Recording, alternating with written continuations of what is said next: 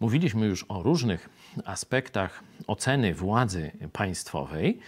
Dzisiaj chciałem powiedzieć o demografii, bo i o tym Biblia jasno się wypowiada.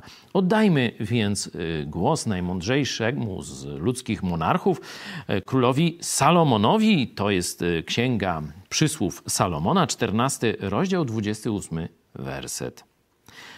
Chwała króla polega na liczebności ludu, lecz gdy ludzi braknie, księciu grozi upadek państwu grozi upadek. Czyli zobaczcie, odpowiedzialnością króla, odpowiedzialnością władzy państwowej jest stworzenie takich warunków, żeby ludzie realizowali ten Boży nakaz rozmnażania się, żeby ich było coraz więcej, a nie coraz mniej.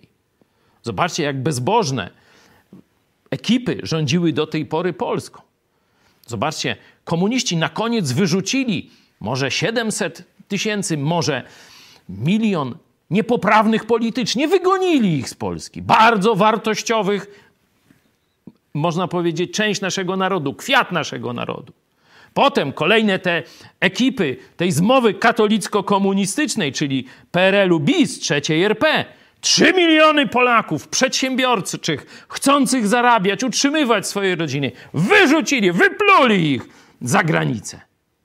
A teraz tak cisną naród, takie warunki stworzyli, taką niepewność, niespra- poczucie niesprawiedliwości, że ludzie tu nie chcą mieć dzieci. Ocencie sobie tę władzę. Chwała króla polega na liczebności ludu, lecz gdy ludzi braknie, księciu grozi upadek. Polsce grozi upadek.